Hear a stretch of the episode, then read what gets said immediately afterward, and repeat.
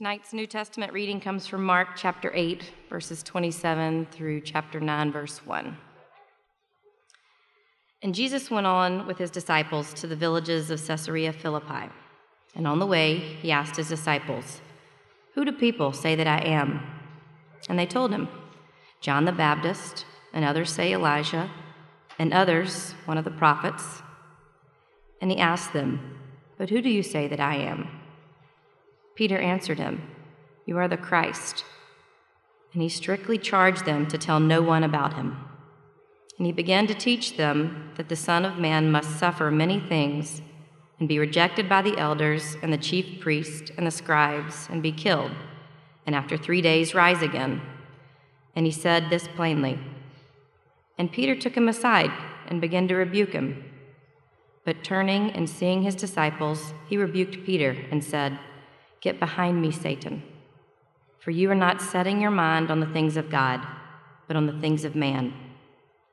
And calling the crowd to him and with his disciples, he said to them, If anyone would come after me, let him deny himself and take up his cross and follow me. For whoever would save his life will lose it, but whoever loses his life for my sake and the gospel's sake will save it.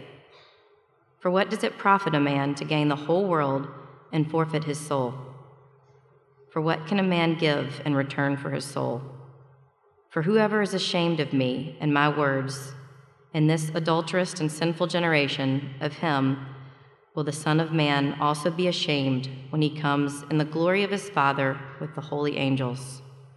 And he said to them, Truly, I say to you, there are some standing here who will not taste death until they see the kingdom of God after it has come with power. This is the word of the Lord. Let's pray together. God, you've been with us the whole time, and now we're asking you to shine through your words, words that have endured. You've caused them to endure for thousands of years, words that are living words, words that have turned us from death to life. So feed us, won't you? In Christ's name, amen. Well, this evening, we're going to begin a series that'll run us uh, up through Easter in the New Testament Gospel of Mark. And we're calling it uh, In His Steps. And by that, we basically mean we want to look at who Jesus is and what it means to follow him. Very simply, who Jesus is and what it means to follow him.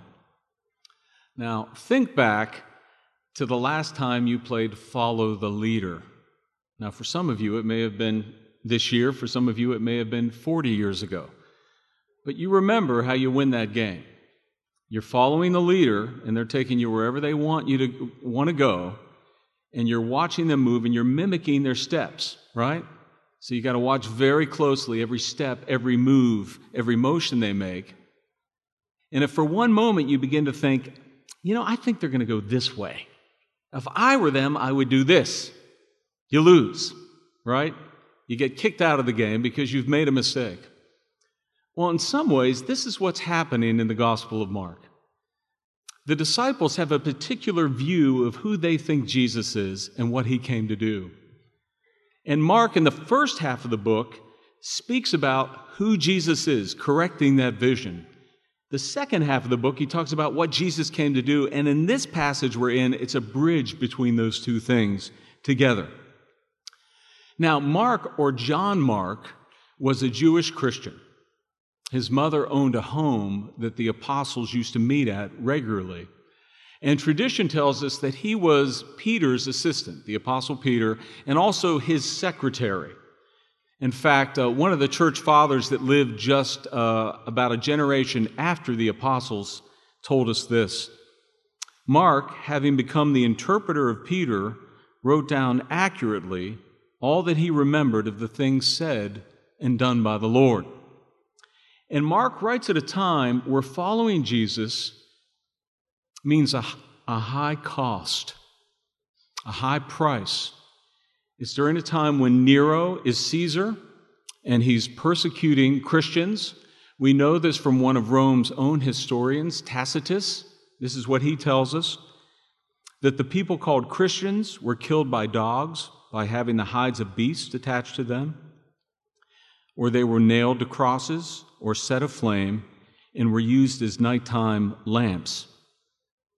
So, this is a time, Mark is writing a gospel at a time where Christians are suffering greatly for following Jesus. And so, we have before us this theme of suffering and trying to keep a relationship going with God. And if you've tried to do that, you know it's one of the hardest things. In fact, one of the primary reasons why people either don't start a relationship with God or continue a relationship with God is because of what they believe about suffering. It's the very question that leads them, I would say, a primary question of whether or not they can begin to consider a relationship with God. You know, if God is good, why would these things happen in my life, other people's lives? And so, this is a very important question that we're looking at this evening. How do I reconcile who God is with what it means to follow Him? And I want to look at it just through two uh, simple points. And that is, first of all, let's look at the kind of Messiah Jesus is, and I'll define that in a moment. And then after that, what it means to follow Him. So we'll look at those two things together. First of all, the kind of Messiah that Jesus is. Our passage begins where Jesus asks the question of his followers, Who do they say I am? Right? He's taking a poll. What do the crowds say about who I am? And the answer they get is, well, some of you, some of them think that you're John the Baptist, come back from the dead. That was Jesus' cousin, who was a prophet, who was martyred. Some think you're just a prophet. They're both wrong. He then looks at his disciples and he says, Who do you think I am? And by God's good wisdom, Peter says, You are the Christ. Now, that by that, he's not informing Jesus of his last name. What he's doing is he's talking about a title. Christ means God's great king or Messiah. God reveals this to Peter. Now, if I asked you in this room, what is a father? Or what is a president? There would be, you know, variations in what we'd say, but there would be some core things that we all agree on. Now, when you would ask the disciples in that time, what is the Messiah? There would be some core things that they would say. They would say the Messiah is God's great king. He's going to come in glory. He's going to come in power. And he's going to kick out Israel's oppressors, at this time, Rome. That's what the Messiah is. They would have never expected to hear that the Messiah will be rejected by his people, subjected to a humiliating death, and be crucified on a cross. They would have never thought that. It would have been shocking to hear that.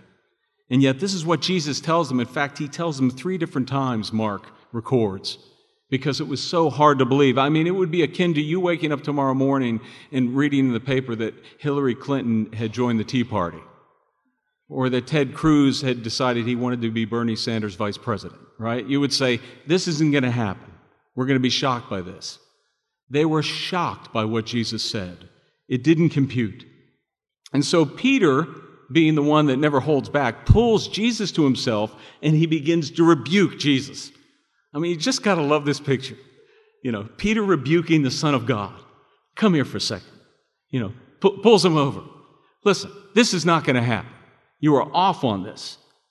You know, you're not going to be crucified. You're not going to die. I don't know what you're talking about with raised from the dead. But this isn't how the plan is going to go. Jesus, in turn, looks at Peter, but he also looks at the other disciples too, because he knows what's in Peter's head is also in their head. And he says, you heard it read, turning and seeing his disciples, Jesus rebuked Peter and said, Get behind me, Satan, for you are not setting your mind on the things of God, but on the things of man. Now, you have maybe rebuked some people in your life, right? Maybe a friend, maybe a coworker, maybe your child. I doubt you've said, Get behind me, Satan. Maybe you've come close. Maybe you said, You little devil, get out of here. Now, why does Jesus say something so harsh? Well, first of all, he's not literally saying to Peter, You're the devil. Rather, what he's connecting is when he was in the wilderness and he was tempted by the devil. And the primary temptation that the devil was bringing to him was this listen, you can still be the Messiah and not suffer. You can still walk this path to glory, but not go through the cross. That's what the devil was tempting him to do. And you hear it's the very same thing in the mouth of Peter and in the thoughts of the apostles. That's why he says this. They believed that the Messiah would come in great glory, but he comes as an average man. They believe that he's come to fight their oppressors, but instead he's come to fight sin and death. They believe that the pagans were the problem, but Jesus, they come to understand that Jesus had to come and die for their sins and also the pagans. These were things that they had not thought about. Now, if they had understood their scriptures, they may have understood what we heard read in the Old Testament reading. This is a prophecy of Isaiah that came hundreds of years before Jesus ever showed up. Speaking of the Messiah, saying that there would be no beauty or majesty by which he would be identified. He wouldn't be glorious, that he would suffer, he would be rejected, he would be pierced, and he would be crucified. But the problem was their own ideas of God prevented them from seeing God. Their own narrative, their own words about who God was prevented them from seeing God. And we face the same challenge today, right? I mean, it may be in your mind God is loving, accepts people as they are, and wants us to be happy. And so the idea of a God who is righteous and hates sin, or a God that cares more about our holiness than our happiness, would seem like a very shocking thing. It would be hard to see that God if you're clinging to the first part. Or it might be your idea of God is if I, if I obey Him and serve Him, only small problems will come into my life, not big problems. And if they do come into my life, they won't stay for long. But what we find with many Christians is big problems come into their lives and they set up camp and they stay for a while. But if you understood the Son of God and what He faced, that would make sense. And so the question I'd put to you is what about your ideas of God might be causing you to miss Him? What preconceptions about who God is might be leading you to miss who He really is? And let's dial it down to this, this uh, just one area the area of a Messiah or Lord who suffers. How can knowing that God suffers be a helpful thing? Let me suggest three ways. One, is it really helps you be less frustrated in life when you understand that the Lord, the Son of God, suffered. Because one of the things that happens when trouble comes into our lives is we, we begin to think, you know, God, it must be pretty easy for you. You're in heaven, you're on a throne, you rule everything, you're removed from all this trouble down here. I mean, that's part of what goes through our head. Even if we don't say it, it's back there. And yet, this is what I'm dealing with day in and day out. This is the world that we're dealing with, whether we're talking about Syria or what I got to face on Monday. But that totally changes when you realize the Son of God left heaven and came to earth. He came to this life that you're experiencing. It's the only faith on earth that teaches that, that God actually left and entered into our suffering bore it, and wore it. And so, if you understand that your Savior suffers, you'll be less frustrated in life. You'll be less disillusioned when you suffer. A second thing is, it helps us with our self worth. One of the things that happens when we begin to suffer is we feel unfavored, right? We feel unfavored. We basically look around and we see everybody else that's doing pretty well and they're going through good times and they seem blessed to us. I mean, even if you're not a religious person here, you think that way. The person that's got the really good job and the great body and the good girlfriend and won't be spending Valentine's Day alone, they're blessed in this world. And so when you suffer, you begin to think, I am unfavored, until you see that the Son of God, the most favored one, the one of whom God said, This is my Son, with him I am well pleased and I love him, suffered and you come to see that my suffering might actually be a sign that God favors me. As the book of Hebrews would say, it's a sign that we're legitimate children of God because we can endure suffering. Thirdly, what does a suffering Savior teach us? Well, it teaches us how much God loves you, how much He loves you. That He would go through a nightmare to have you for His own, that He would be humiliated among men. That he would find himself friendless, that he would be beaten beyond recognition, that he would be separated from the Father that he loved, that he would drink in the judgment of God for your sins, and that he would go to hell and back so he could have you as his beloved and have you for eternity. You see, if you don't understand that you have a suffering Savior, you won't really understand how much he loves you. The Apostle Paul, I think, puts this well. I've been crucified with Christ. It is no longer I who live, but Christ who lives in me. In the life I now live in my body, I live by faith in the Son of God, who loved me and gave himself for me. That's the real change. When does the gas pedal on you following Christ really get depressed? When do you really begin to take off in following Christ? It's when you understand He died for you. He loved you personally. You were in His mind, your name was on His lips, your situation was in His heart. That makes the difference between someone that has a vague understanding of who God is and really doesn't do much with their life and one whose life really takes off. So, that's the kind of Messiah Jesus is. But let's move it into the last point what it means to follow him. What it means to follow him. And this should only take an hour or two. So, um, in case you're nervous about any activities after church. Anyway, what it means to follow, uh, what it includes, and why it's worth it. Uh, first of all, what it includes. In summary, what it includes is a life of self denial and a willingness of total sacrifice. I thought of ways to say that differently. I really struggle to say, how can I say this in a way that's more palpable?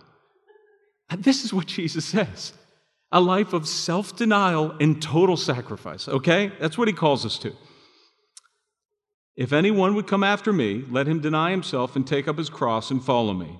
For whoever would save his life will lose it, but whoever loses his life for my sake and the gospel will save us.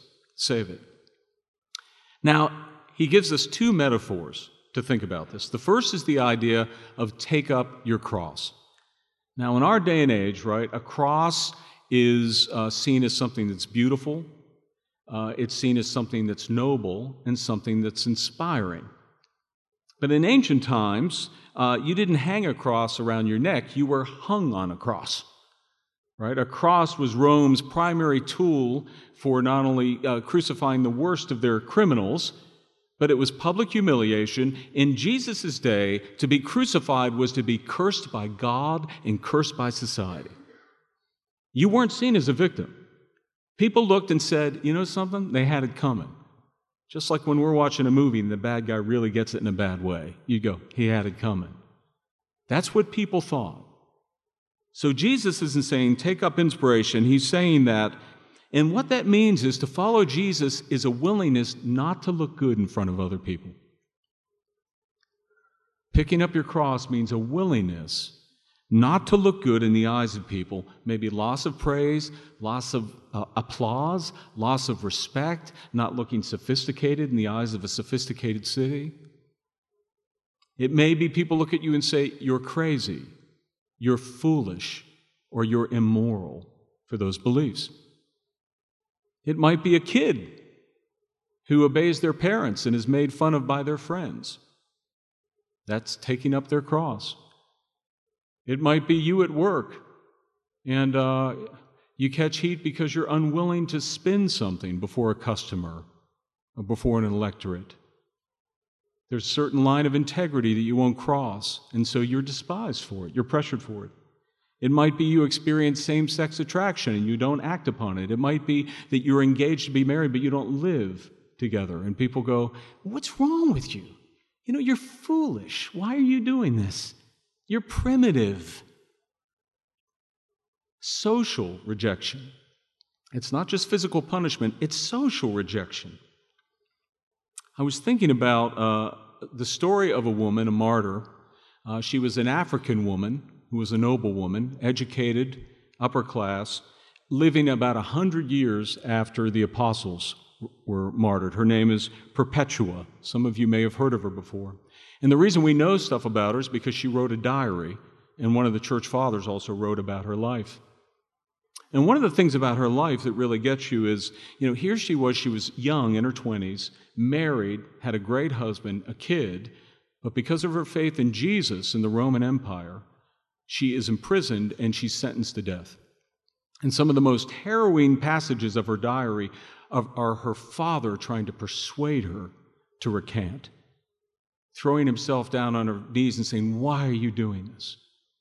Why would you destroy me? Why would you break my heart? Why would you leave your child? Why would you destroy our family? And he was doing this publicly before the Roman tribunal, who then judged it and said, Why would you do this to your father? Why would you dishonor him? Just make a sacrifice to Rome. You can continue to worship Jesus, but just also make your sacrifice to Rome.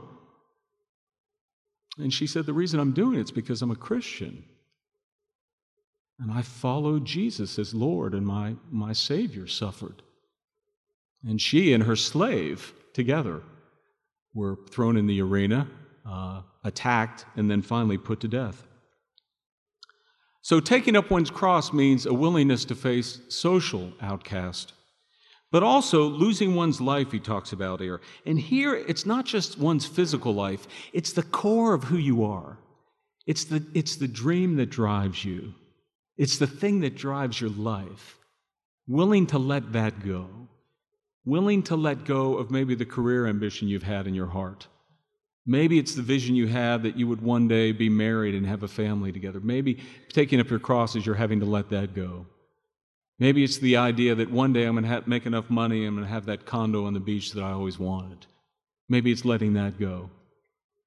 But losing one's life isn't just life, it's losing that dream of life that God has given me. Now, again, you hear that, and we have to ask the question why in the world would anybody become a Christian? I mean, if you're here and you're not a Christian, you're going, thanks for this, Glenn. You've confirmed to me that I'll never become a Christian. It sounds like a total downer to me. Or if you're in the throes of suffering, you're like, yeah, this is what I'm talking about, Glenn.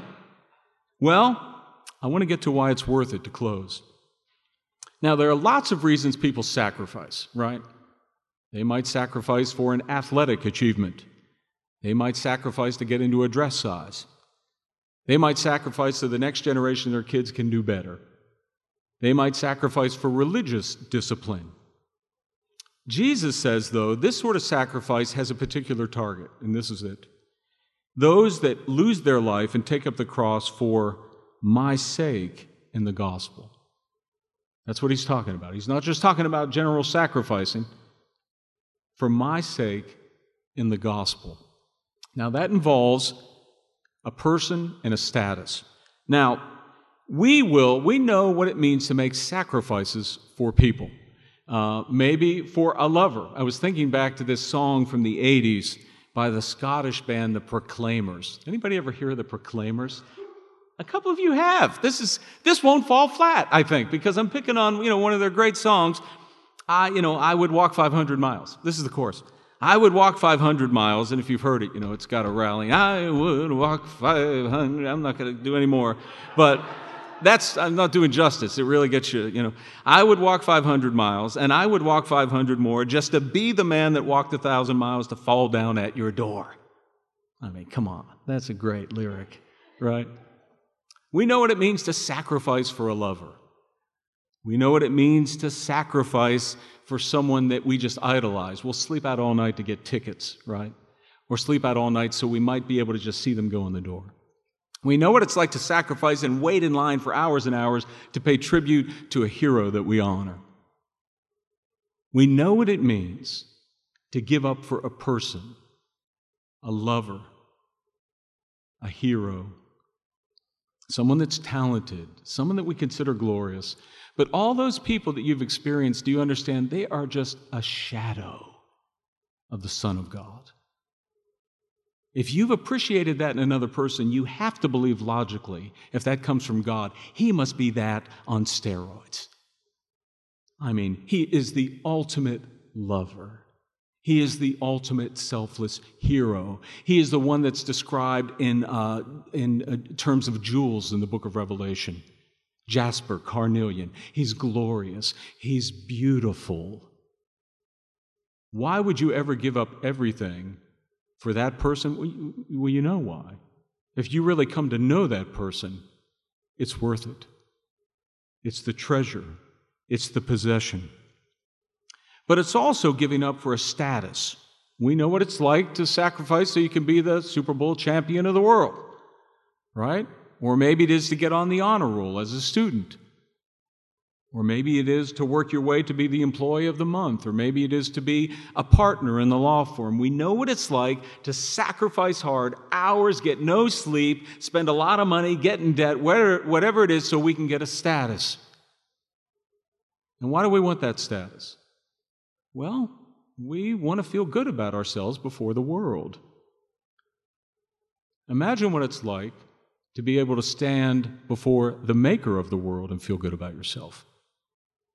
Imagine what it's like to stand before the most beautiful person and the most, you know, stunning holy creature and have him say, blameless, righteous, splendor, now that's something to sacrifice for and give up for.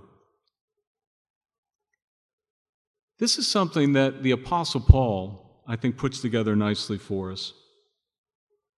Now, in this passage, he's talking about all the things that he lived for before his family name, his achievements, you know, the job title he got, which was Pharisee of Pharisee, all the things that used to drive him until he met Jesus Christ until he met Jesus and this gospel and listened to how his reflection changed. But whatever gain I had, I counted as loss for the sake of Christ indeed. I count everything as a loss because of the surpassing worth of knowing Christ Jesus my Lord.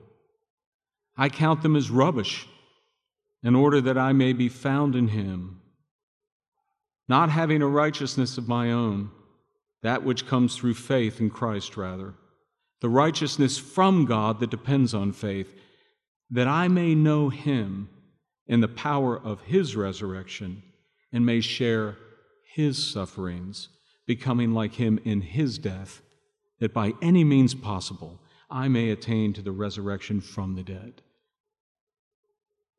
Do you hear what he said there? I was pursuing those things before, but I gave them all up because I got a glimpse of Him, the one for whom I was made. I saw Him, and not only that, He gave His life that I might be elevated to the highest status possible, that I might have a righteousness from God. It came to me by Him, by His life, by His grace. My righteousness could do nothing for me. And so, all those things that I was pursuing and I valued, I see as lost now. Not even worth pursuing. And this is the experience that I think Jesus is talking about here. Paul is saying that all the things, and this is the important thing, he not only saw that gospel and his righteousness in Christ, but he said, I came to see that all the stuff that I was holding on to and I was pursuing was actually refuse. It was rubbish. It was worthless. The treasure I was after was like a time bomb. The badge I was looking for was like a diseased blotch. The thing that I thought I loved was actually destroying me and killing me because it was preventing me. I mean, we know this, right? We could say in our earthly relationships, I pursued all this stuff and I forgot about relationships. I forgot about the people I loved. How much more so with God? I pursued all this stuff, but I missed out on Him. Or, you know, I went to the world for a sense of righteousness. I hoped that Washington would declare me righteous, Glenn. I hope that maybe my parents would say, Righteous, well done.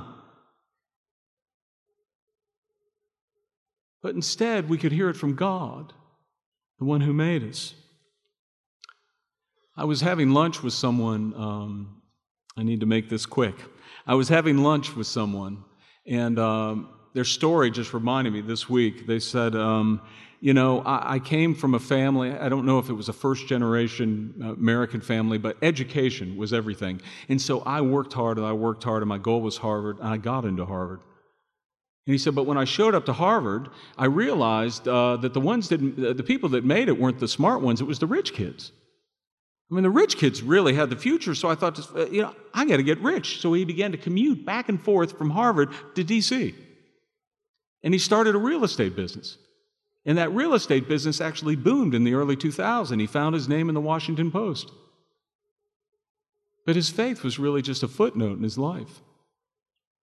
And so he ran through education, he ran through status, he ran through money, and he found himself before God. And he said, It changed everything. It changed the way I thought about my career. It changed the way I did my career. It, changed, it changed my life. And now I'm in the community of God. Now I live for Christ. I've taken up his cross. And so for you and I, this is the glory. And Jesus gives us a hint here when he says, you know, uh, some of you will not taste death until the Son of Man comes. And some people thought, well, is that Jesus saying he's going to return in that age? And then he was wrong. No. Every time you find that passage, it comes before the account we're going to look at next week the transfiguration. The power he's talking about is the glory they'll see when he's transfigured, and what's hinted in the transfiguration we'll see is the resurrection. But he's giving them a foretaste. There is glory to come for those that take up his cross.